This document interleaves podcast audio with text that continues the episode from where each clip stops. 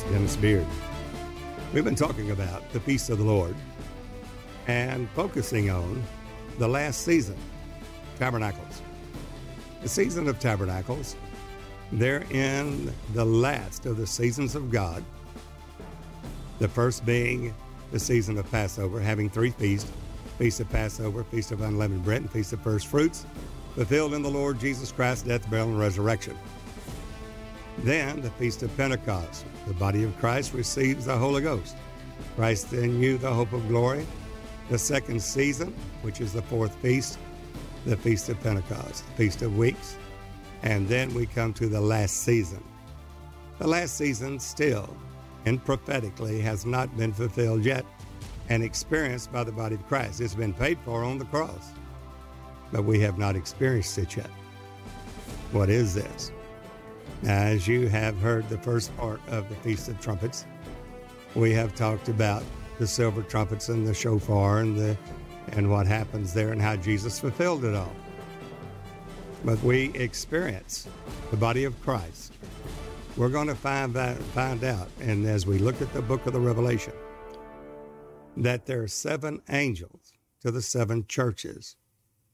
The angels are not Michael, Gabriel. They are the body of Christ in a higher level of glory. Now we see that in Revelation 19:10.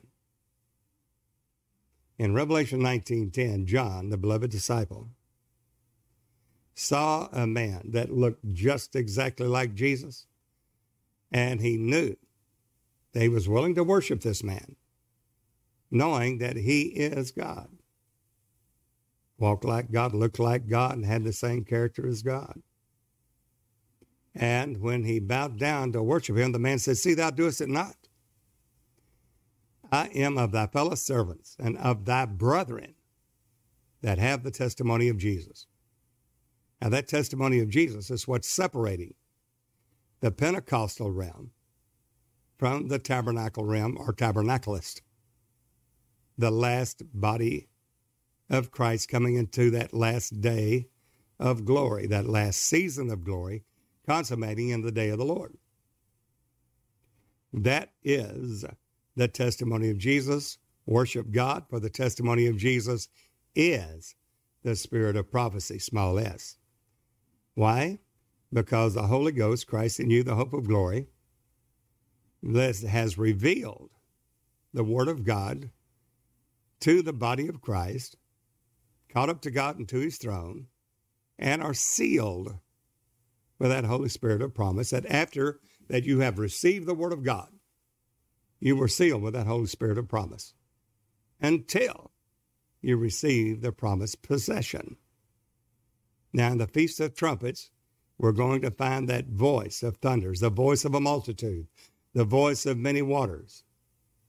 And those waters are the washing water of the Word. And, of course, they're in the worldly sense. The waters are the multitudes, kindreds, tongues, and nations, where the scarlet-colored beast sits. And in that, in those nations here in the earth, as we look at the trumpets, in the season of the Feast of Trumpets under Tabernacles, in the Feast of Trumpets, it is a new beginning. It's a Rosh Hashanah. It's a new year. It's a new thing, and a new wine must be put into new wineskins. That is why it's so essential and so important to receive the Word of God. And after you receive it, then you're sealed. You're sealed as newborn babes. But then you grow. Then you receive many fillings of the Holy Ghost again, and you're sealed as little children. Then we grow even more in the Lord Jesus Christ. Though the outward man is perishing, yet that inward man, created after Christ Jesus, is growing in glory, from glory to glory, then from little children to young men. And still, that's not the final stage of growth. Young men to fathers. And he said, "I write to you, fathers, because the Word of God is strong in you, And not only have you overcome the wicked one, but you've known him that's from the beginning. It's higher than just obedience to the word of God. Those are young men. The fathers have known him that's from the beginning. In other words, it's throne room revelation. It is that hidden manna that only he knows that receives it in that white stone which is given to us, wherein a new name is written, that only he knows that receives it. So therefore, we have to walk very, very softly before the Lord, broken, humble, and contrite, not lifted up in self, not speaking of ourselves, seeking our own glory, but speaking of him that sent him, that there's no unrighteousness in him. And there the Lord will have the body of Christ as that voice. As we look at the Feast of Trumpets in the book of the Revelation, in Revelation 8, we're going to see that this is the trumpets in the book of the Revelation.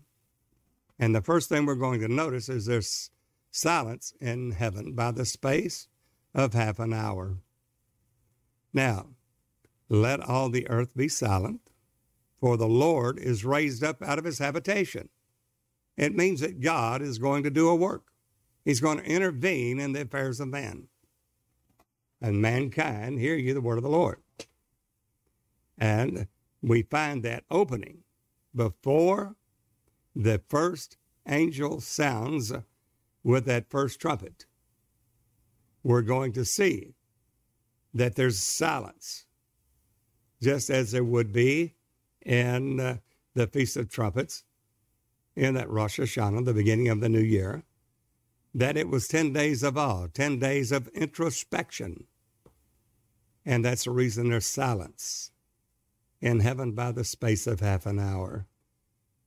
It's such a tremendous work, a strange act, that it is such a profound, radical change that even the angelic hosts in heaven are silent. As we take a look in Revelation 8, we see when he had opened the seventh seal. Now, there's seven seals, seven trumpets, and seven vials, as we all know. The seventh seal is only opened by the Lord Jesus himself, because he has prevailed to open the seals of the book. For thou wast slain and hast redeemed us by thy blood. Only he is worthy. But the four living creatures, the Zoe, the four beasts before the throne of God, are the ones that's going to bring this message. And one of the four beasts said, "Come and see." Well, you have a lion, man, calf, and eagle. And they are the same living creatures as you see the cherubim in Ezekiel 1 and Ezekiel 10. And why is that important? Because it's glory. God has shown forth his glory in the face of Jesus Christ. But we have this treasure in earthen vessels. That's the body of Christ, which in the body of Christ, in the Word of God, there's a final growth that we grow up into Christ in all things, all truth, that we're not tossed to and fro by every wind of doctrine. And that final step growth is that of fathers. And we see that correlated in the Old Testament in Malachi 4. At the end of the Old Testament, we find there's a day coming that will burn as an oven. And that day when the Son of Righteousness will arise with healing in his wings, and the wicked will be ashes under the righteous feet. And we don't desire that day, that woeful day, because God has no pleasure in the death and destruction of the wicked. He's not willing that any should perish, but all should come to repentance. Therefore, we don't desire the woeful day. Amos tells us that. However, it will come to pass because of God's holiness, and that is determined will be done. Does the plowman plow all day to sow? Is there not going to be a harvest? Well, bread corn is bruised. He will not ever be threshing it with the wheel of his cart. So the appointed barley and the rye, that is the seed of God, the word. And the ones that haven't are beaten out with a rod and the coming with a staff. We find that in Isaiah 28. So we're pointed to the rod and the staff of God, which is not to destroy us, but chastened that we would not be condemned with the world. Even in this great work of God, this strange work that he's going to do, bring to pass his act, his strange act. Don't mock at it, lest your bands of your heart be made strong. This work, this strange work and this act, this stranger act, has surprised the hypocrite. They had no idea. The wicked cannot understand these things. This overflowing scourge will pass over, and we'll find out the hiding place. For judgment would be laid to the lion and righteousness to the plummet. Now, we're going to see this in the Revelation, in the trumpets of God, in a divine intervention in the affairs of man. Judgment will be laid to the lion. Why? Because when judgment's in the earth, men will learn righteousness, the true Jesus, not a false doctrine or a false gospel, but the true, real gospel of Jesus Christ. And we turned from the Lord, and he said, come and let us return to the Lord. For he torn, he'll heal us. He has smitten, he will bind us up. Those are chastening the rod and staff of God on the body of Christ, for that we would not be condemned with the world, but would yield the peaceable fruits of righteousness, the revelation, the realization of who Jesus is, the only Lord God. Not a trinity, not a binary, not the Lord said unto my Lord, not a two-ness, not a oneness, where the man's not God, but God's in him, even in glorification, sitting at the right hand of God. False doctrine. There's a true doctrine of Christ, and everything in the book of the Revelation is to reveal Jesus Christ, not to destroy man, but because of God's holiness, and he is holy, that he cannot deny himself. Those that come to him, must be sanctified, holy, both spirit, soul, and body. Otherwise, by his own holiness, he must destroy them because he is holy. It's not his desire to. He doesn't desire that, but because he is God, who is holy, we must be holy. Therefore, everything that's not, that is unholy, that is profane, that doesn't serve God, will be destroyed. But before them, there will be the long-suffering of God reaching out to mankind, and it will start with seals through the voice of the Lord through the four living creatures. And one of the beasts said, come and see, and I saw a white horse, and him that sat on him.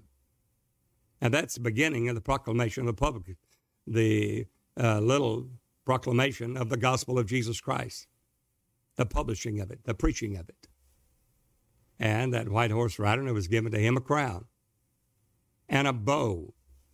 That bow is a toxon, a fabric bow, an ornamental fabric bow that you give to the victor after he has won the battle.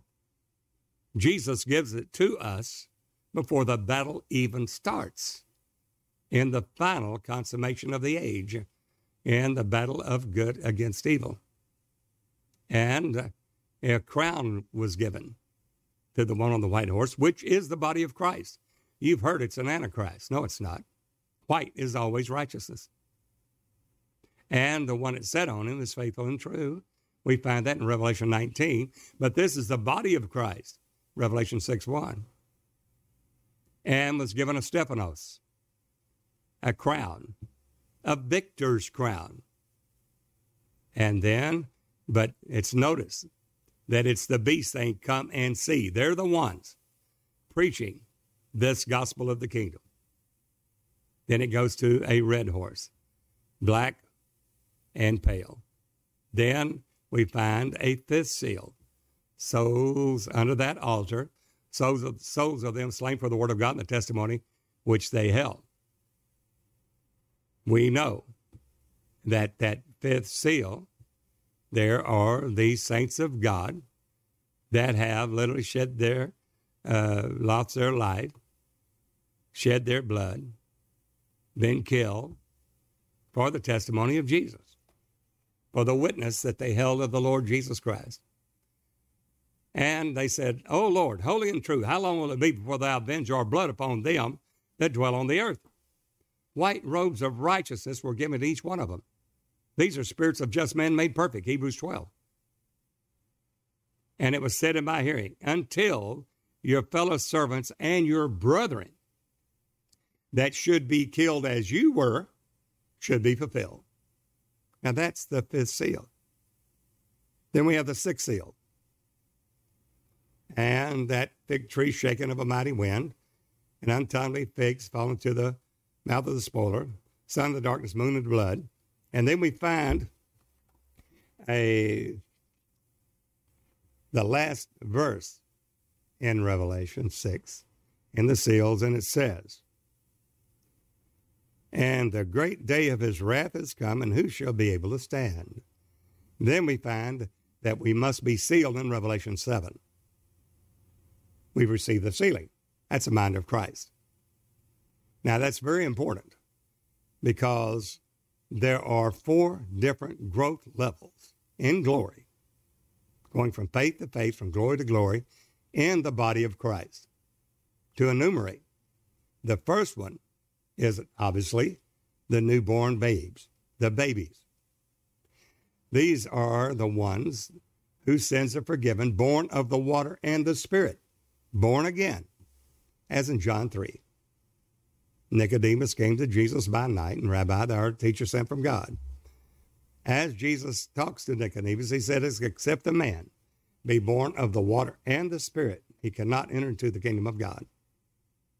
Nicodemus said, well, how is a man that is old entered the second time into his mother's womb, thinking that unnatural born again? But Jesus said, that which is flesh, that which is spirit. Marvel not that I said unto you, you must be born again. Except a man be born of the water and the Spirit, he cannot enter into the kingdom of God. There, and the water and the Spirit, how to be born again, was given the keys to the kingdom to Peter on the day of Pentecost. He is the one preaching along with the other 11 standing up, and gave us that. Repent, that's the first step. That's that the Feast of Passover, repentance. And be baptized, every one of you, in the name of Jesus Christ for the remission of your sins. Born of the water, water baptism, that the body, the sins of the flesh might be destroyed. Not by asking Jesus to come into your heart. Not by saying the sinner's prayer, but literally being baptized into his death, Romans 6, 1 through 4, that the body, the sins of the flesh might be destroyed, Romans 6, 4. You're complete in him and have need of nothing else, in whom you are circumcised with a circumcision made without hands, Colossians 2, verse 10 through 12, that the body, the sins of the flesh might be destroyed. How? Colossians 2:12, by baptism, through faith in the operation of God. God takes his spiritual scalpel, cuts off the foreskin of the heart, the sins, the body, the sins of the flesh, and buries it in the sea of forgetfulness. As far as the east is from the west, buried in the sea of forgetfulness, never to be remembered again. How? By water baptism. And you shall receive the gift of the Holy Ghost. Now you're born of the water and now born of the Spirit. The promises unto you, to your children, to a many that are far off, even to as many as the Lord our God shall call. Now that's the first level. Born of the water and the Spirit, newborn babes, and they desire that sincere milk of the word, they may grow thereby. It requires a growth rate now. We've got to grow up into Jesus in all things, all truth. All things is all truth. Why? Because faith is the substance of things hoped for, the evidence of things not seen. And the things of course, are by the word of God. Faith cometh by hearing, and hearing by the word of God. Not to hear, but also to believe and understand, being imputed for righteousness by faith, not the righteousness of our own selves, which is of the law, but the righteousness of God by faith. Now that is a little baby. A baby desireth and sincere milk of the word. Hebrews 5, Paul states that these babies are unskillful in the word of righteousness. They're unskillful in it. They must grow. The next area of growth in John's epistle, 1 John 2, 12 through 14, is, I write unto you little children, you grow from a baby to a little child. And Paul said, when I was a child, I understood as a child. I then understood and thought as a child thinks. But when I became a man, we got to become full grown. I put away childish things. Well, these are little children.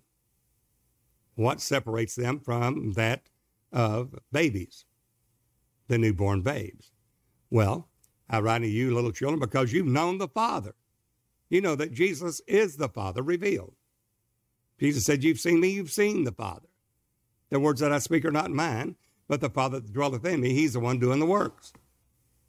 Believe me that I'm in my Father in me, or else believe me for the work's sake. I can of my own self do nothing, the Father dwelling in me, housing permanently in me. He's revealing the Father. No man has seen God at any time. The only begotten Son, which is in the bosom of the Father, hath declared him. That's the reason Jesus said, I and my Father are one, John 10, 30. And Jesus said in John 8, 24, except you believe that I am he, the Father, you shall die in your sins. Well, those are little children. Well, that's certainly not full grown yet. So we're going from faith to faith, from glory to glory, until the measure of the stature of the fullness of Christ. The next step is young men. The word of God is strong in you, and you've overcome the wicked one. And that is doing the will of God. As we read in Romans 12, verse 1, I beseech you, brethren, those are the ones born again, by the mercies of God, you present your bodies a living sacrifice, holy and acceptable unto God, which is your reasonable service. Be not conformed to this world, but ye transformed by the renewing of your mind. Why? That you may prove what is that good and acceptable and perfect will of God for you. Work out your own salvation, for it's God that worketh in you, both to will and to do of his good pleasure. Work out your own salvation with fear and trembling. It's God that's working in you, both to will and to do his will. And the young men doing his will. They've overcome the wicked one, and the word of God is strong in them doing the will of God. But there's still another final step. Not just as newborn babes in the birth for the high priest, not as that will of God being done, but the final sealing in the foreheads is the mitre of the priest. It is solid gold, and written on it is holiness unto the Lord, Jehovah Tendishkenu. That is a ceiling held by two ribbons of blue, fastening it to the forehead of the priest in that mitre. When that seal is there, there is no way that priest can be deceived, because of the sealing of God in the forehead. But you're sealed by the word of God with the Holy Spirit of promise until the day of redemption, until you receive the promised possession. So you start out as babies, then little children, then young men, then the Father's seal, and the final consummation of the last sealing, the apocalyptic sealing of Revelation 7. Seal the servants of God in their forehead. Now, those are the ones that will be the trumpet voice of God, the voice of a multitude, the voice of God, the voice of the Almighty. The voice of a multitude is the body of Christ. the voice of many waters, the washing water of the word, the waters of truth. They will be the ones. And we see that, and we're kicking this off in Revelation 8. And we're going to see that as we see the Feast of Trumpets in the book of the Revelation, that we see also in the Old Testament that Moses led the children of Israel out of Egypt. Remember my servant Moses. He did judgment, miracles, destroyed the gods of Egypt. God through him, Christ through him did it. And then led him through the wilderness to Kadesh Barnea. At that time, because he had smote the rock the second time, rather than speaking to it, he was not able to cross over the Jordan River into the Promised Land. He could see it, behold it, but not enter into it. Why? Because it will be Yeshua. It will be Yeshua. It will be Joshua that will do it. So we will see a correlation as a type with Joshua taking the children of Israel over the Jordan River and then taking Jericho in a new thing and how it relates. Now, we start off in Revelation 8 by silence in heaven by the space of half an hour. Jesus is the one doing this. It's the work of the ministry, but it's a Jesus ministry. It's not us. It's the Lord Jesus. Well, we have to see what's doing it with Joshua. Moses, my servant, is dead. Joshua, you will lead my people on. As I was with Moses, so will I be with you, and I will sanctify you among the people, God said. Now, on that time that they're going over Jordan River, they're going to take Jericho. We find in Joshua 5, who's commanding this? Who's the leader of this? Who is the one in charge? We see there in the 5th chapter of Joshua, he says, verse 10, and the children of Israel encamped at Gilgal, Gilgal, the wheel, and kept the Passover on the 14th day of the month at evening in the plains of Jericho. Now, they've already passed over. Now, watch what he says.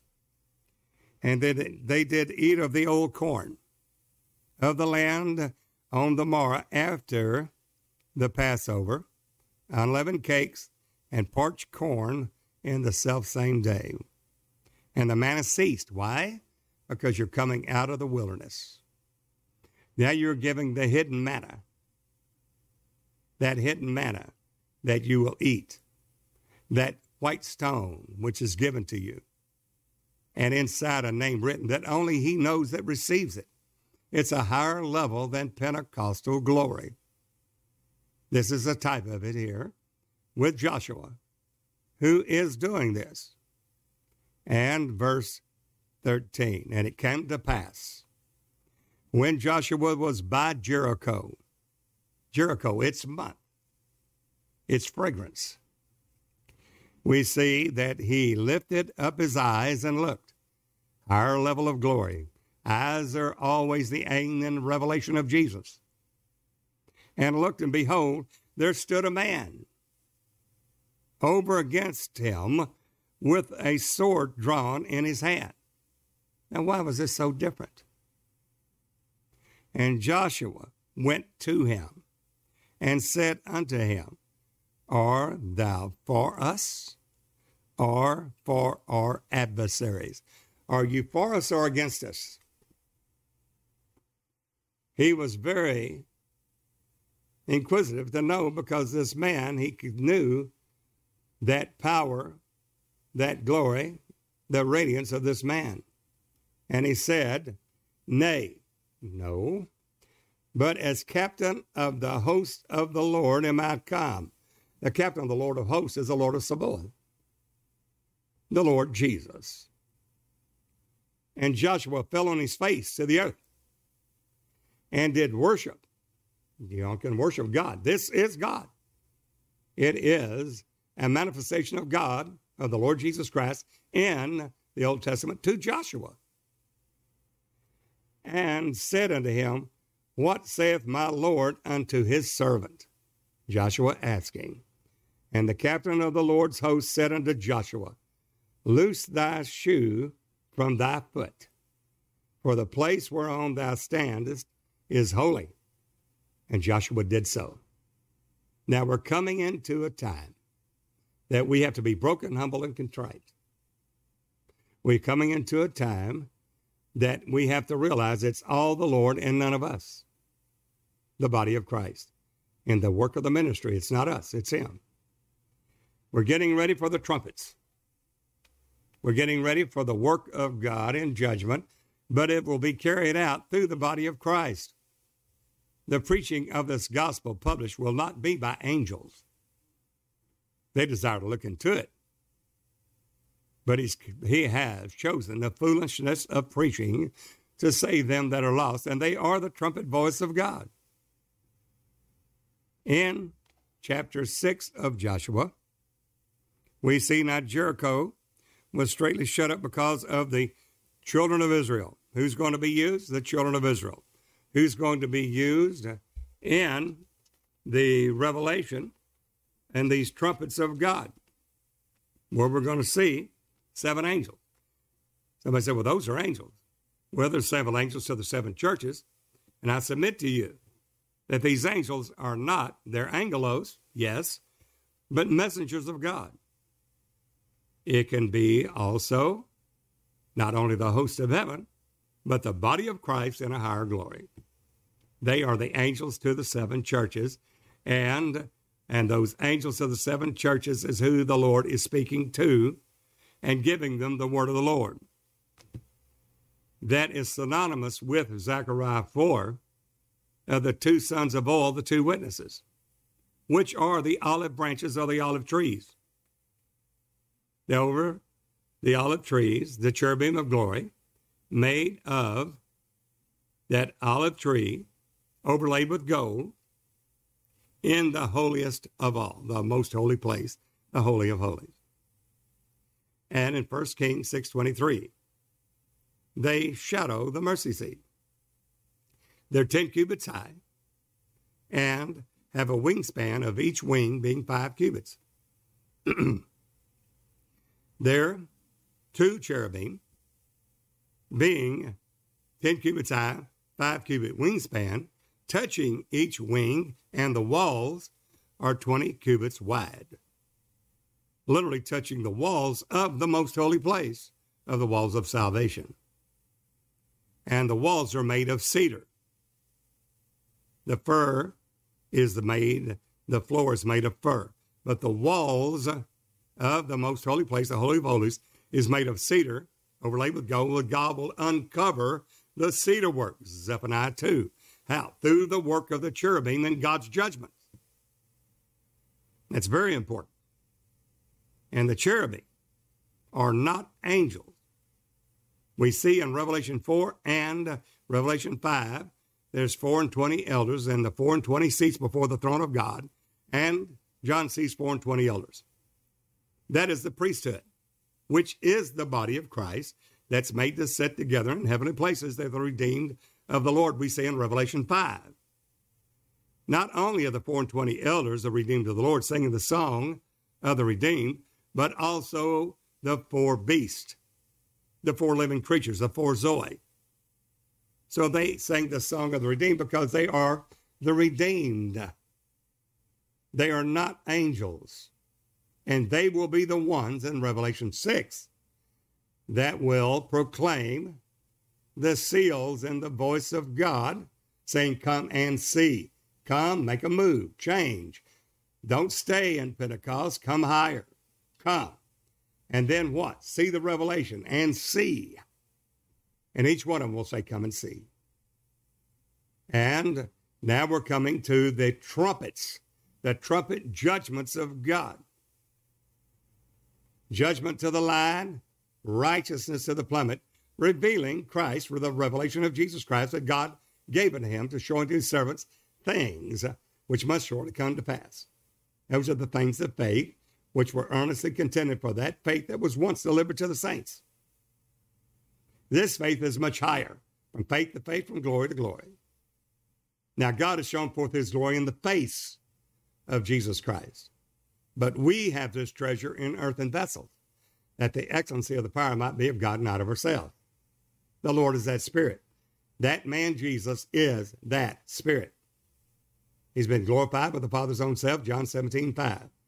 He's a blessed and only potentate, 1 Timothy 6:16.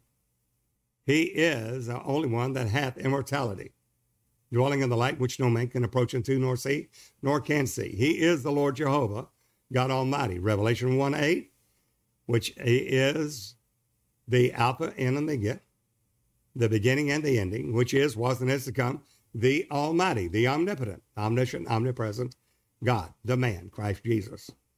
That man has been made a quickening spirit. In the days of his flesh, he's one of us, a man in under the law, made in under the law, Galatians 4:4.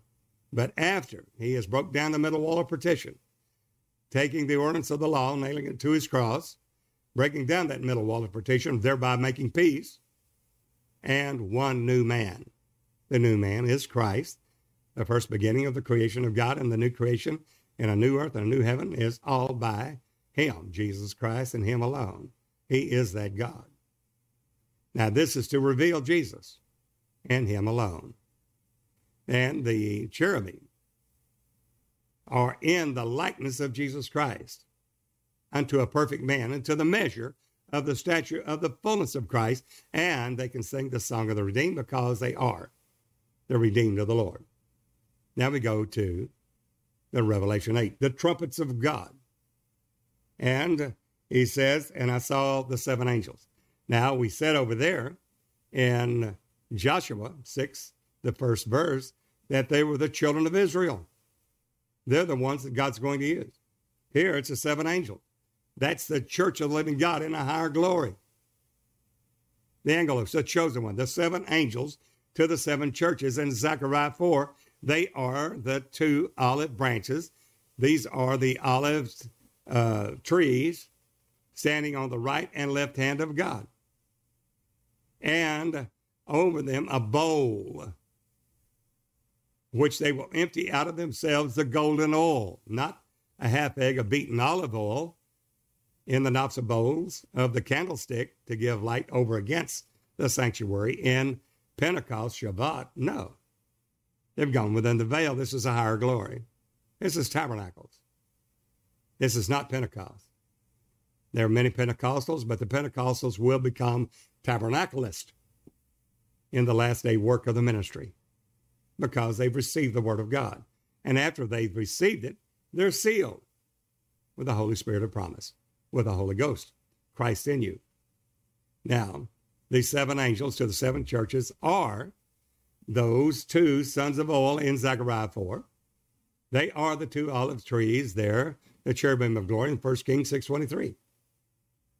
And they cover the mercy seat. Paul said in Hebrews 9:5, this cherubim of glory shadowing that mercy seat, of which now we cannot speak particularly.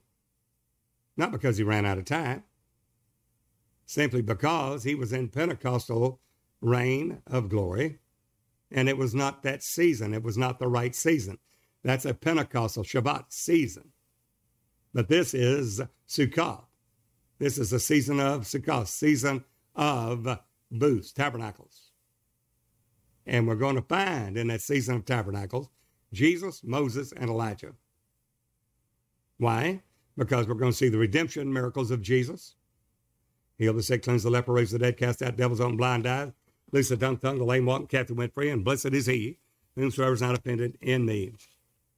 But we're going to see the judgment miracles of Moses as he literally destroyed all the gods of Egypt, turning the water into blood and smiting the earth with plagues as often as he would therein and according to the word of God.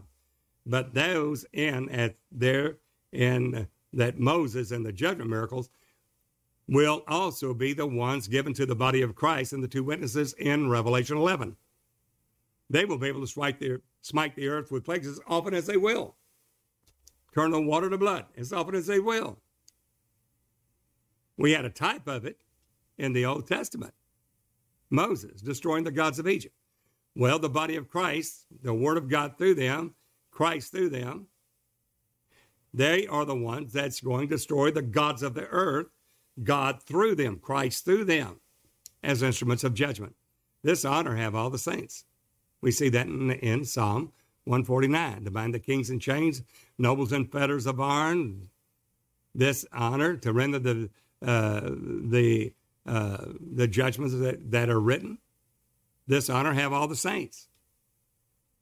And he talks about the vengeance of the Lord in the day of the Lord, that they will be instruments of God's judgments in the day of the Lord, when they're changed in a moment and a twinkling of an eye. But before then, before the great and terrible day of the Lord come, we have Moses and Elijah and Jesus on the Mount of Transfiguration. Jesus, all the ones in the body of Christ will be doing redemption miracles, the same that Jesus did in the days of his flesh. They will be doing the judgment miracles of Moses that Christ did through Moses. They're in that 3.5 year, 42 month, times and a half, 1,260 days of the Jesus ministry, the same that Moses did. And Elijah did a kingdom miracles. And these will also, that it rained not in the days of their prophecy. The same that Elijah did, and he is the restoration prophet. Elijah must come first and restore all things. That's the Elijah ministry revealed in John. John's a beloved disciple. Somebody said, well, that's just a man. It's in the spirit of Elijah, John the Baptist, forerun Jesus' first coming, and John will forerun Jesus' second coming, not a man, but the man that is the Son of Man revelation. For the Revelation 19:10, man that you see is the Son of Man, which is Jesus is the head, and each individual member of the body of Christ makes up that man, filling heaven and earth, the body of Christ, of whom the whole body in heaven and earth is named, the name Jesus. It will reveal Jesus. You're bought with a price. You're not your own. You're a living epistle. You're a royal priesthood. You're a city set upon a hill that cannot be hid. This is what the Lord's doing now to those that have an ear.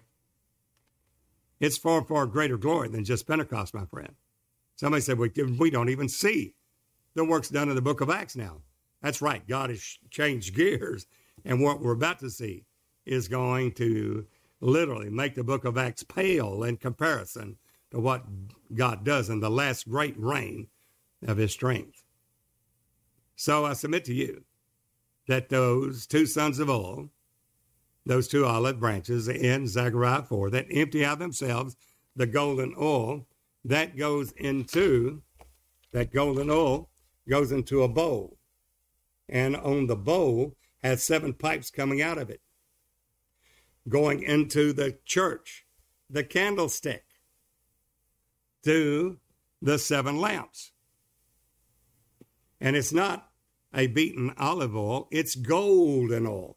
This is not revelation in Pentecost. This is throne room revelation that only he knows that receives it, and you must experience it and see the throne starting in Revelation 4. In order to be a part of it. That is not a rapture, my friend, in Revelation 4, verse 1. What is it? Well, it is that beginning of the trumpet voice of God. The trumpets, with a feast of trumpets, and it's going to get louder and louder, crescendo, and accelerate as the day of the Lord approaches. In Revelation 4, verse 1, John said there was a door open to me in heaven and a voice of a trumpet talking with me. That trumpet is the trumpet voice of God saying, come up hither. Somebody said, well, that's rapture. No, it's a higher level of glory. Why? And I will show you things. Those are the things of faith. which will come to pass hereafter. In AD 92, certainly well after Titus, son of Vespasian, had destroyed the temple in 70 AD and Masada in 72 and 73 AD. This is a new thing. This is the revelation of Jesus Christ. This is the full feast of the Lord from Passover, Feast of Weeks, and Tabernacles in the consummation of all things and revealed to the body of Christ before he does it.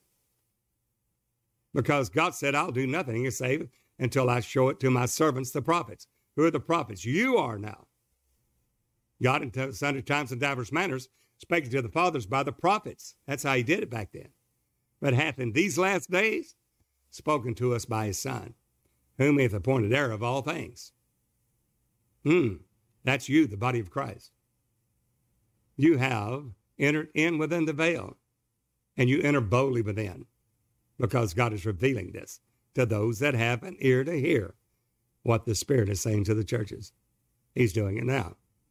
So I submit to you, the two sons of oil, the two olive branches in Zechariah 4 are the same of the angels to the seven churches, seven angels to the seven churches, which he gives and speaks to the angels to give to the church at Ephesus, Smyrna, Pergamos, Thyatira, Sardis, Philadelphia, and Laodicea, same one. It's a higher level of glory. And that is the things shown unto the servants of God, which must shortly come to pass. It's the revelation of Jesus Christ in a higher level of glory than Pentecost, far higher level of glory. And how do we know that? Because we have to come to the image of Jesus Christ, not something short of it. He's given a fivefold for the perfecting of the saints. And those that he did foreknow, them he did predestinate to be conformed to the image of his Son, that he might be the firstborn among many brethren. And those that he did predestinate, them he called. Them that he called, he justified. Them that he justified, them he also glorified. See the progression? From a calling, justification, glorification, to the same image of Jesus Christ. You see that in 2 Corinthians, the 3rd chapter. And here again, God has shown forth his glory in the face of Jesus Christ. It's all in him, by him, and through him, not of us. The commander-in-chief here that we see that was to Joshua was the captain of the Lord's host, Jesus. He worshiped him. Joshua worshiped him. That's the Lord Jesus Christ. We see in 1 Peter 1, that all the Old Testament prophets searched diligently into the grace that should come unto us, searching what manner of time the Spirit of Christ that was in them, testified by the Spirit of Christ. That is a capital S, that is God, who is that Spirit. How did Moses prophesy? By the Spirit of Christ that was in him. How did Joshua, how did all of the ones in the Old Testament prophesy? By the Spirit of Christ that was in them. Well, right there we see that they're going to take the city of Jericho. Its months, its fragrance. We've already gone through the Battle of Ai, but this is Jericho. Its month. It's a time of the Feast of Trumpets. And it's going to be done by those trumpets, by the trumpet voices. And we're going to see there is space, a half an hour of silence in heaven. Now notice in Joshua that he says, the priest there, to the children of Israel, that in verse 10, notice it says, and Joshua commanded the people saying, you shall not shout. It's going to be silence, nor make any noise with your voice. Total silence. Neither shall any word proceed out of your mouth. Total silence. Until the day I bid you shout. Then shall you shout. Well, there's silence in heaven by the space of half an hour. Joshua was telling the children of Israel and the priests there, you do not say a word for the first 6 days that would go about, walking about and around Jericho. And it'll be total silence, just as it is in the trumpets, in the Feast of Trumpets in Revelation 8. Now, it says also there that there's total silence there. Where is the location? Well, we look at Revelation 8:2. I saw these seven angels which stood before God, and to them were given seven trumpets. I submit to you, that's the body of Christ in its higher glory. Somebody said, well, wait a minute. I thought they're before the throne of God. Yeah, they're caught up to God and to his throne and seeing things that must shortly come to pass. They're giving that trumpet voice of God. Not the angels. The angels aren't going to preach the word of God. And we find out where are these trumpets? Where are the ones that's going before there's one in Joshua? Where are they? Well, they're before the ark. Look at verse 6. They're before the ark of the covenant. And it says, verse 6, and Joshua the son of Nun called the priests and said unto them, the priests, take up the ark of the covenant before that, and let seven priests here bear seven trumpets of ram's horns before the ark of the Lord. Where are they? They're before the ark of the testimony. They're before the ark of God. The priest, just as the angels to the seven churches, are going to be speaking to the seven churches. The voice of the Lord. Those are the ones that are the fathers. But they will turn the hearts of the children to the fathers and the fathers to the children to bring the whole body of Christ unto perfection. Even the little sister. What shall be done for her when she's asked for, when she's spoken for? She's not ready to meet God. But is God going to let her be lost? No. If she be a door, we will enclose her with cedar, the cedar work. That's the walls of cedar, which the cherubim of glory touched those walls in the cedar work with the tip end of their wings, shadowing at the same time the mercy seat. If she be a wall, we will build upon her a palace of silver. We'll finish the work that she may be presented blameless, both spirits, soul, and body at the coming of the Lord. Perfected, the body of Christ will be without spot and blemish, a church delivered to Jesus Christ, presented to him, a glorious church without spot or blemish. We find that these seven angels are before the throne of God and receive seven trumpets. The same, the seven, the priests of the Lord are going to bear seven trumpets also, before the Lord, before the ark of the Lord. You'll find that in Joshua 6, verse 6. Now, where are this invading army? Who is that going to be? You'll see the invading army. Take a look at in Joshua, verse 7. And he said unto the people, pass on, compass the city, and let him that is armed pass on before the ark of the Lord. That's the children of Israel. Those are not angels. It's the children of Israel bearing the trumpets. Take a look. And we'll find that in Revelation 19, the armies of God. They are in that army of the Lord. And each one of these trumpets are going to sound by and through the body of Christ, which are the judgments of God that he said would come to pass in Isaiah 28, which is a strange work, blowing these trumpets, that judgment to the lion, righteousness to the plummet, and each time they blow a trumpet, a judgment, the judgment that's given to the two witnesses, the two sons of oil, the two olive trees, the cherubim, the living creatures that are before the throne of God that have gone from Pentecost unto the next realm of glory, Tabernacles. And those are the ones that's going to be used. And we see the seven angels before God, and to them were given seven trumpets, just as it was with Joshua, the body of Christ. Now watch. And it said, and another angel came and stood at the altar. Now, that's not the body of Christ. This one has a golden censer, the golden censer, which are the prayers of the saints. And it was given to him much incense. Now, we're binding the whole body of Christ, the temple of God, into one. You get the coals from off the altar of burnt offering on the fire pan. You take that to the golden censer and place it in there. Then you take the incense off of the table of shewbread, which are the face bread of the body of Christ. The face, why it's so important on the face bread?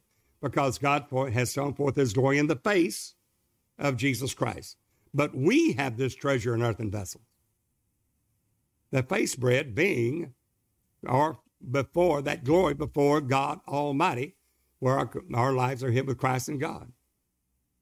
And then on top of that, on top of those two rows, six in each row of the table of shewbread, the ministry, lifting up Jesus, we take the incense and it's poured out into the golden censer on the coals that were taken from the altar of burnt offering. Now with the incense off the table of shewbread and in that golden censer, and we're going within the veil. In other words, it's taking all from Passover to Feast of Weeks, Pentecost, right into Tabernacles. One body, a total voice of God in one mind and one accord, speaking the same thing in the last day work of the ministry. And only God can do it. It's not a denomination. It's the body of Christ coming into that higher glory and speaking through the unction of the Holy Ghost. And it says, there was much incense that he should offer it with the prayers of all the saints upon the golden altar, which was before the throne. And the smoke of the incense which came with the prayers of the saints ascended up before God out of the angel's hand. And the angel took the censer, here we go, filled it with fire off the altar. What? All the prayers of the saints and desire of the holy ones through that decree are going to be thrown into the earth. God's going to do a great thing, but he will be sought for it. He will be entreated for it. He will be, we must ask God in supplication and prayer for this to come to pass, even though it will, for that is determined will be done. But he will be entreated and sought for this. And then what happens? He takes this and took the fire off the altar, cast it unto the earth, everything there, the desire of the saints. Shaking of all nations, that the desire of all nations will come. And it says, and cast into the earth, and there were voices. That's the voice of Almighty God. The voices. The same that John saw and heard in Revelation 10. The seven thunders uttered their voices. Well, where did it come from? It came from God, the commander-in-chief, the Lord of hosts. It went through the earth. And what happened? There were voices, thunderings. Well, God said that would happen. He said, Paul given to us in the 12th chapter of Hebrews tells us that God, there in Exodus 19, whenever he spoke, the voice of God thundered upon Mount Sinai as a voice of a trumpet that got louder and louder, crescendo, louder and louder. And as it did, the people were exceedingly afraid with and with fear. Moses said, I exceedingly fear and quake. The people shook, trembled, because God descended on the mountain, and his voice as he spoke was as a trumpet. Thundered. Well, here it is.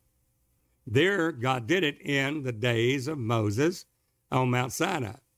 But God is not going to do that again just on Sinai and shake only the earth. There's a great earthquake. It shook the earth. But now, in Hebrews 12, Paul tells us, the Lord hath promised, yet once more, he shakes not the earth only, but also heaven. He's going to shake all the nations and heaven itself. Here it is.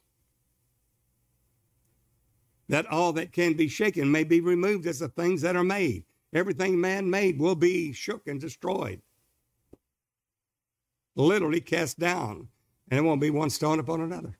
Cast down. And the remnant, those that cannot be shaken, the church of the living God, the remnant that are still standing. Seeing then that remnant that cannot be shaken may remain. Seeing then that we have a kingdom which cannot be moved. You can't move the saints of God. They're forever established in the doctrine of Christ. And that's your whole ceiling, Christ, in the height, depth, length, and width of Christ. The height, you know, is God. The depth, you know, he became a man. The length, that is in the body of Christ, Christ in your hope of glory. And the length and width is that we're going to the measure, the stature, the fullness of Christ by the working of the Holy Ghost Christ in us, to the measure, the stature, the fullness of Christ. And the trumpet voices will be voices, thunderings. And John heard it. He heard what the voices of the seven thunders. He was about to write. And he said, write it not. Take that little book, that Biblia Iridium, out of that angel's hand and eat you all of it. Nobody's going to give it to you. You've got to take it. The kingdom of God suffers violence. The violent take it by force. You've got to take it. If you sit back there and at an ease and Zion and just kind of float along and stay in your little tradition of the denominational churches, you'll never see it. But those that said, I want to see this glory. I want to see the glory of God. Those will be the ones that he uses. The ones that take it by force. John, take it. Take the book out of the way, that little book out of the angel's hand, and eat you all of it, not part of it. Not just one verse where you say, well, I did this and I'm saved. I'm Acts 2:38. I've repented, been baptized in the name of Jesus Christ for the remission of sins. I've received the Holy Ghost. I'm saved. Not one, but eat you all of it. Get versed in the kingdom of God. That's what you're going to preach. Jesus preached the kingdom of God. All the apostles preached the kingdom of God. What will we preach? The kingdom of God. Christ in you, the hope of glory. Preaching Christ and establishing the doctrine of Christ. And if any man bring not and abideth not in this doctrine of Christ, all the way, not to just the beginning of babes or little children or young men, but all the way the fathers, growing up in him in all things. If they don't abide in that doctrine of Christ, unto the fullness of the measure of the stature, is because there's no light in them. To the law and to the testimony. The law of the Spirit of life in Christ Jesus and the testimony of Jesus, the spirit of prophecy. If any man speak not according to this word, it's because there is no light in them. Not some light, no light. Where are the ones? Oh, that they were wise. They would consider or know their latter end. God is doing it now. Search ye out the book and read. Not one of these things of faith will fail. It'll all come to pass according to his word. That's the reason it's so important that we've received the word of God. Most don't even read the book of the Revelation because they've been told they're raptured out and has nothing to do with you. Not realizing that it's written to you that you will be able to be sealed in Revelation 7 and stand in the Lord Jesus Christ, established in the doctrine of Christ. It's written to you, not to Israel. It's written to the church, the body of Christ, the servants of God, not to Israel after the flesh. Many, many lies to annul the work of God. Their voices, their thunderings, lightnings, what? You will go forth as lightning from the east to the west. The cherubim over in Ezekiel, they go as lightnings going from the east to the west. That's a proclamation of the promulgation of the gospel of Jesus Christ, going to all the world for a witness in all nations. And they go everyone straight forward. They jostle not against themselves. They're in one mind and one accord. And in the wheels, there's a wheel in the middle of a wheel, and was cried to them in my hearing, O wheel, Christ the Son of Man, in the midst of the seven churches, is but one wheel. We're one with Christ. Father, make them one, even as we're one. That same glory that he had in the days of his flesh, he said, that same glory I give unto them. Here it is. It's in the trumpets. It's in the ministry voice of Jesus. That ministry voice of Jesus will be for a time, times a half, 3.5 years, 42 months, 1,260 days. You'll see it in Revelation 10, Revelation 11, Revelation 12. You'll see that here in Revelation 8, that is the voice of God. And we're going to see what they are.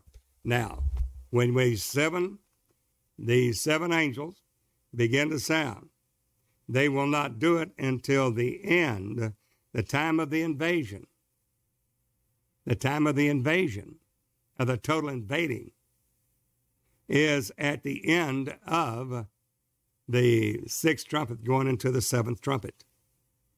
Where do you also see that? Take a look at Revelation 10. It's at the end of that seventh trumpet. The trumpets ordered their voices, all seven. John heard it and was about to write it not. Get it out of that little book, because John, the body of Christ, you're going to have to prophesy again before many nations, kindreds, tongues, and kings, the body of Christ, in the spirit of Elijah as John, that forerun Jesus' first coming, you, the body of Christ, that receive the word of God and go into a higher glory, not Pentecostal, but Tabernacles will be the ones that do this. And notice, John takes that book and eats it, all of it. It's sweet to his mouth as honey. That's revelation of the word, because butter and honey shall everyone eat that's left in the land. And it'll be bitter to your belly. There's the bitter herbs of the sufferings, of course. Then he says, after he did, John, you've got to again prophesy. But notice in verse 7 of Revelation 10, there, whenever he said, in the day of the voice of the seventh angel, that last angel, that last trump, then you're going to invade. He's going to invade? Yes. It'll be the day of the Lord. Comes a thief in the night. It will invade the earth. The Lord will come. Descend from heaven with a shout, with the voice of the archangel, the trump of God, and the dead in Christ will last first. We which are alive and remain shall be caught up together and meet the Lord in the air. So shall we be with the Lord, and come down and execute the judgments of God, as written in the word of God, that you are God's instruments of judgment. You are his battle axe. This honor have all the saints, to render the vengeance as God has written by his prophets. You'll find that in Psalm 149. Notice here, he said, the days of the voice of that seventh angel, when he shall begin to sound, the mystery of God shall be finished, as he has declared to his servants, the prophets. And then, by knowing that word of God, that having eyes before and behind, having known him that's from the beginning, the word of God, they know it. Before it happens, they know it. They're standing for it and going to preach it in the voice of God as the seven trumpets in judgment go through the earth, through the body of Christ, and each one of them in this manner, by that fire that proceedeth out of their mouth, the fire of the Holy Ghost, shall in this manner they be killed. You don't kill anybody. God is doing all of it. God's judgments are doing all of it. All we're doing is the mouthpiece for God. We're speaking the word of God. Those are the fathers that have known him that's from the beginning. That him that's from the beginning is the word. And they have, the cherubim, the living creatures, have eyes before and behind. And they're sealed in that apocalyptic sealing of Revelation 7, proclaiming this word. Now know that in the day of that seventh angel, that it comes time to reap the earth. Notice in Revelation 14, those that are sealed, the servants of God in their forehead, having their Father's name written in their forehead. In Revelation 14, same seal that you see in Revelation 7, which is the word of God, that after you receive that word of God, you were sealed with the Holy Spirit of promise. It's after you receive the word. Well, the word has to be revealed. God's revealing it now. The revelation of Jesus Christ that God gave it to him to show his servants things of faith, which must shortly come to pass. He signified it, sealed it, signed it by his angel unto John. John's the body of Christ in our glory, not Pentecost, but Tabernacles. And they're the ones, notice, it says that these ones that have the seal, let's take a look at it. Revelation 14. It says in verse 1, "And I looked, and lo, a lamb stood on the Mount Zion, and with him 144,000, or indeed, 1,000, or 100, M, 40, D, 4,000. Writing it just with the letters of the Greek alphabet, having their Father's name written in their foreheads, not on it, in it. These are the ones sealed in Revelation 7. What are they doing? I heard a voice from heaven. Where's that voice coming from? The throne room of God. The man child cut up to God and to his throne. Who's the body of Christ? They are the living creatures. They are the two olive trees, the olive branches in Zechariah 4. They are those two anointed ones in Revelation 11. They're the ones that have not only the judgment miracles of Moses, the redemption miracles of Jesus, and the restoration miracles of Elijah. Restoring. And it says, the voice of many waters. What are those waters? The waters of truth. The washing of water of the word. The crystal sea, the knowledges of God. And as the voice of a great thunder, one voice, all in one mind, one accord, in unison. And I heard the voice of harpers harping with their harps. We're one. The harps of our heart are with the harps of God in one unity. Not that you're beating a 10-string instrument, but you're one with heaven. And they sung, as it were, a new song. That's the song of the redeemed, the song of the Lamb, before the throne and before the four beasts and the elders, and no man could learn that song. This is the name written that only he knows that receives it. That's the stone, that's the rock, that's the Christ. But the 144,000, which were redeemed, those aren't angels, redeemed from the earth. And they have no guile, they're chaste virgins. They are the wise virgins. They have oil in their lamp. The bridegroom's coming. They've got plenty of oil in their lamp, the oil of truth. The other foolish virgins were virgins also. They just didn't have enough oil of truth. The oil is the truth of the word. The Holy Ghost is the fire that lights it. Notice, it says there that the patience of the saints of God in Revelation 14:12, here is the patience of the saints. The saints are those sanctified in God, not natural Israel.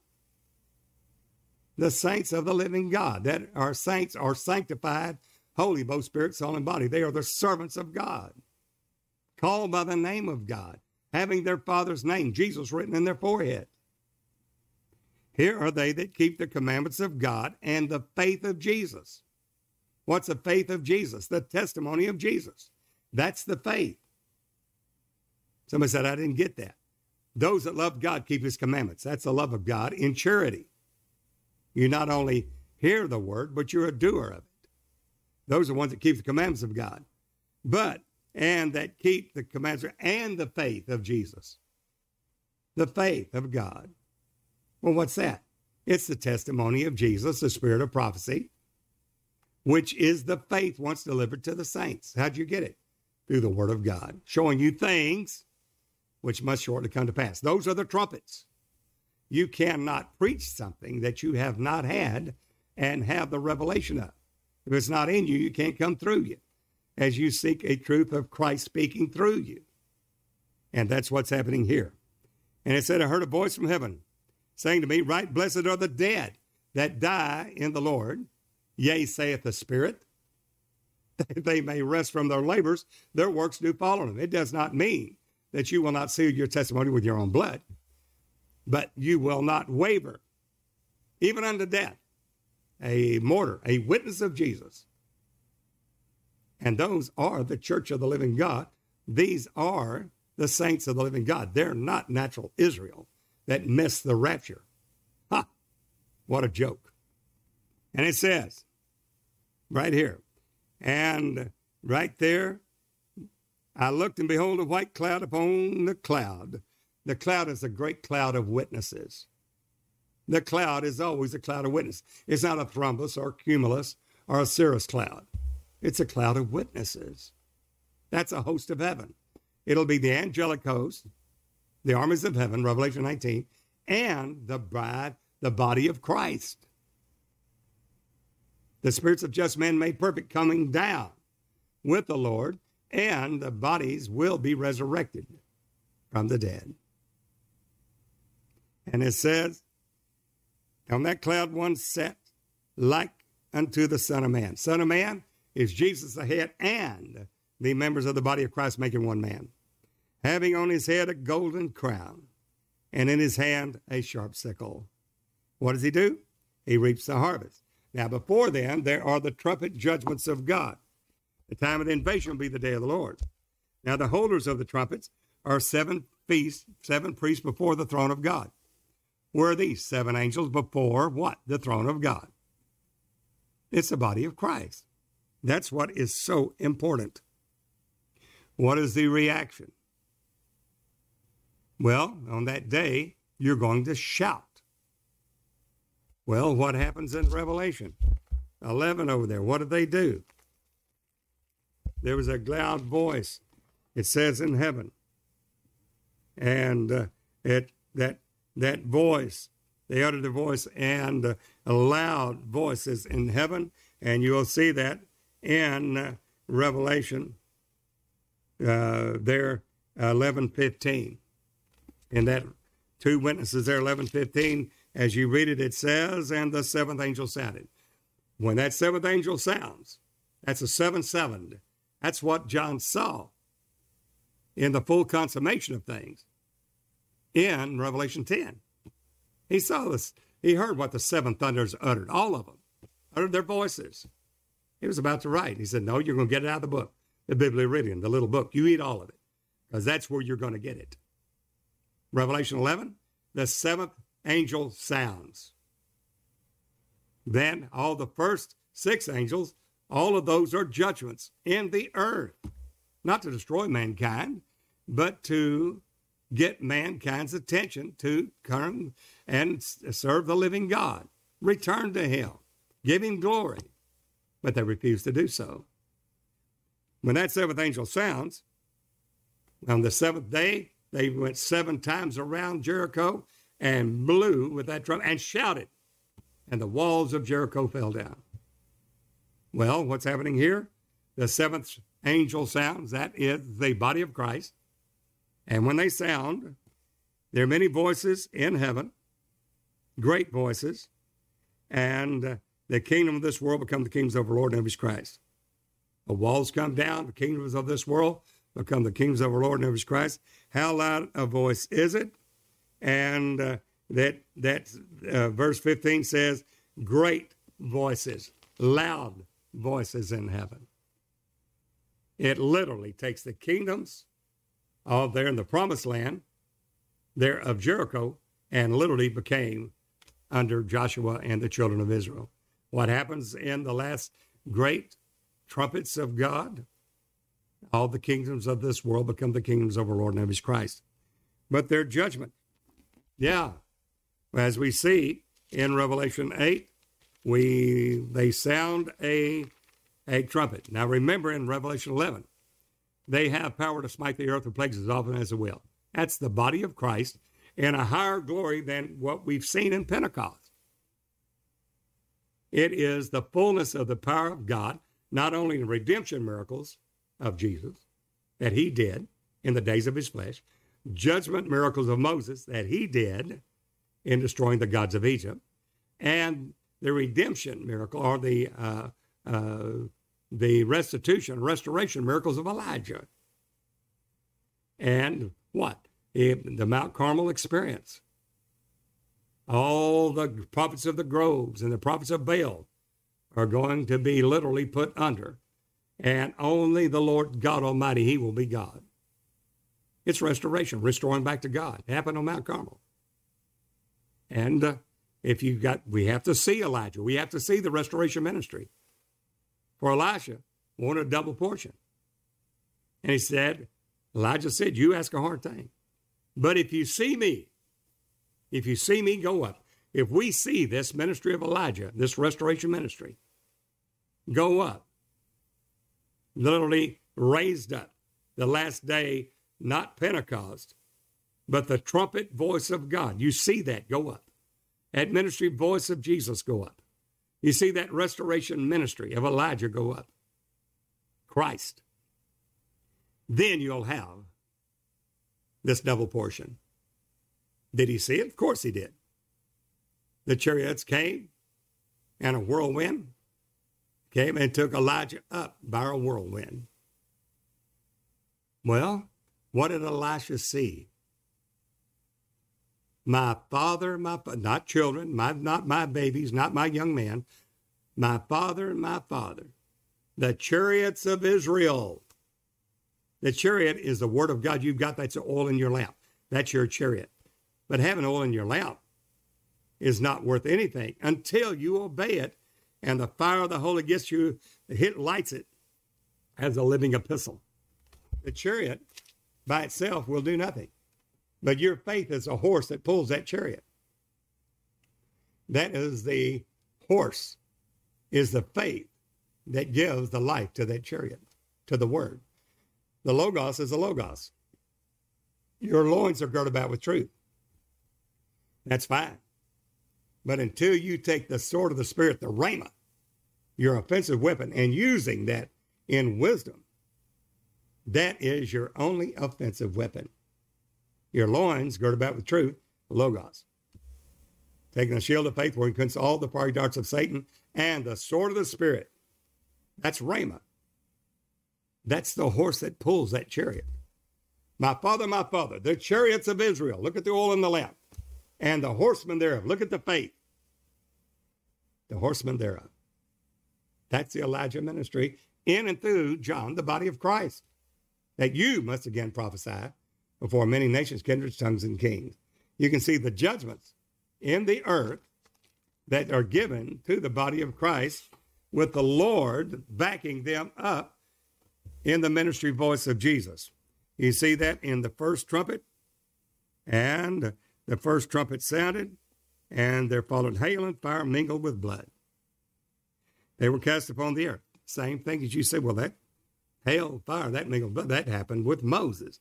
Yes, but it's going to happen again through the body of Christ. And the third part of the trees were burned up, and the green grass was burned up.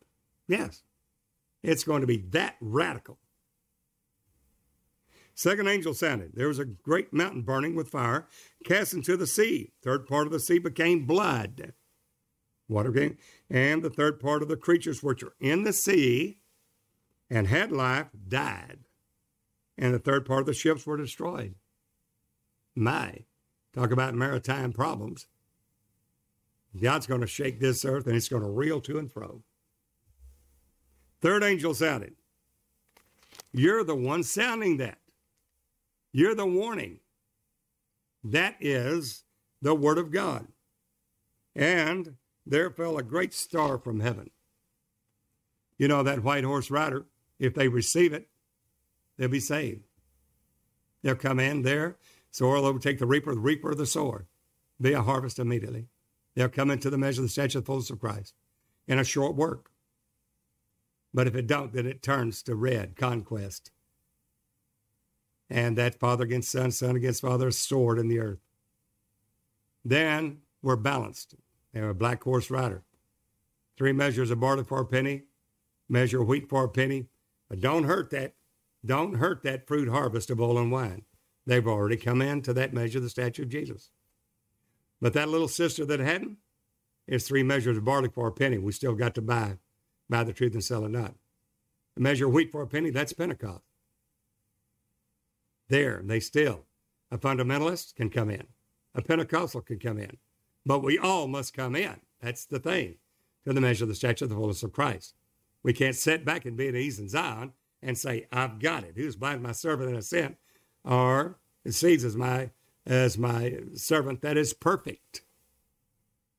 We have to understand that we have to come to the measure of the stature of the fullness of Christ unto a perfect man to that measure. That's what we're called for. And then that star's called wormwood. We see that wormwood is peace. That will destroy many. Jesus said, you think I come to send peace on the earth? That is wormwood. Well, that's not God. He's love, and he won't do these instruments of judgment will do the body of Christ, just as Moses, when he said, God will do a new thing. And against, when you see that the ones that had come against Moses, and Moses said, look, Korah's house, and the cursed thing, and we find that Moses said, God will do a new thing. The earth's going to swallow up Abiram. And when it does, and the household, those that come again are going to go straight into the pit. Well, that, when it happened, they blamed Moses, that you've destroyed the people of God. Well, the ones that don't understand in the last days and God doing the judgment to the lion, using the saying and righteousness to the plummet, to reveal Christ, warning the people to come to the true God and eternal life, the one God, Jesus only, doctrine of Christ, that he is God and there's not another, will literally come against the saints of God. But the fire that proceedeth out of their mouth, the Holy Ghost, in this manner they'll be killed. We saw a little bit of it in the former rain, Sapphira and Ananias, but we see a lot in the latter. Well, that's wormwood. A peace shall destroy many. And that third part of the waters became wormwood. And many men died of the waters because they were made bitter. They tried to give Jesus wormwood on the cross, the gall of bitterness, and he would not drink it. He spit it out. In other words, let's give a quick way to death, and you know what you know. Nothing that the enemy does. Jesus laid down his life freely. He did not take the gall, the vinegar, spit it out. Here, many will die because they will drink of these forbidden waters. This will be the time of great delusion, strong delusion, seducing spirits, doctrines of devils. If it were possible, the very elect would be deceived by signs, miracles, and lying wonders. Oh, friend, we need to get the word of God, get sealed in it. God's doing it now. Now, after that, he said, woe, woe, woe, be unto the inhabitants of the earth by the reason of the other 3 angels yet to sound. The 5th one sounded. And that is where we have the locusts coming up out of that bottomless pit to hurt only those that have not the seal of God in their forehead. We've got to be sealed. Then you have that 6th trumpet sounds, and you see there that 6th there, and he said, loose those 4 angels in the great river Euphrates for a day, an hour, a day, a month, and a year. Why? To destroy and slay a third part of the men. Well, why slay a third part? So warn the other 2/3, turn to God. Not God's not willing that any should perish. We're not out of here yet. There's no pre-tribulation rapture. This is happening. Men's hearts failing them for fear. Lift up there, lift up your eyes, for your salvation draweth nigh. All these things will begin to come to pass. When you see them, men's heart will be failing them for fear for the signs in the heavens. He's shaking the heavens. Said he would. Hebrews 12. Then that 7th trumpet sounds. And then we know what happens. The mystery of God's finished. All these are judgment miracles. All these are the final judgment of God laid to the lion, righteousness to the plummet, through the body of Christ as a voice, as a mouthpiece, as an oracle for God. Now, there's much, much more to it. Yes, it is. but a highlight. That's simply an overview of what we're looking at. And we're in that time, that season, now. On the 19th of January 2019, we had a visitation with the Lord after preaching in a Maasai tribal church in Kilgoris, Transmara, Kenya, Africa, saying, "Seal my people by my word, as I am sending the angel from the east, having the seal of the living God, so send I you." In other words, he's already dispatched that angel. We're in that time. It's time. The book is not sealed. The time is at hand for us to receive the word of God, the height, depth, the length, and width of Christ. Judgment to the lion, righteousness to the plummet, revealing the height, depth, length, and width of Christ in you, the hope of glory unto perfection. And that's where we are. And these woe trumpets, without the seal of God in Revelation 7, those living creatures, the literal beast before the throne of God, they're the redeemed. Lion, man, calf, and eagle. Same as you see in Ezekiel 1, Ezekiel 10. And the glory of the Lord to come over the threshold and went over the cherubim. Why? Because God's glory will be revealed in and over them in the last days as the ministry voice of Jesus, the gospel of the kingdom being preached in all the world for a witness in all nations, and then the end will come. The time is now to those that have an ear to hear. Well, we would love to hear from you. There's hold. Notice that in the vials, wherein is sealed up the wrath of God. There's no voices there. They just pour it out. The vials weren't filled with the wrath of God, and the angelic host pours it out. You know, pour it out, pour it out. And all these are wrath upon the disobedient, upon the wicked, upon the profane. And they curse God. They will not repent of their works, of their evil deeds, which they've ungodly committed. And it's just, it doesn't say a voice. There's no thunder. It's just poured out, poured out, poured out. We have to hear the voice. We have to know the time of our visitation. And we have to receive that word. And after that, we receive it. God revealing it now. And after that, we receive it. That he's already opened that door saying, come and hear. And the Lord speaking to those that will overcome. That voice there, that after we've received that word of God, we become sealed as fathers. And it's that after that we've received it, we're sealed. We're sealed. There's nobody's going to pluck it out of God's hand. We're sealed in that mind of Christ, that gold plate over the forehead of the priest, the high priest, held together by the two the ribbons of blue held by God himself. And notice that Mr. Babylon the Great, the mother of hearts, abomination of the earth. She can wear the scarlet. She can wear the purple. She can't wear the blue. She will never give Jesus the honor that he is the Father of glory. She cannot wear the blue. But the priest in that turban, in that ceiling in their forehead, of that golden plate, holiness unto the Lord, Jehovah Tendishkudu.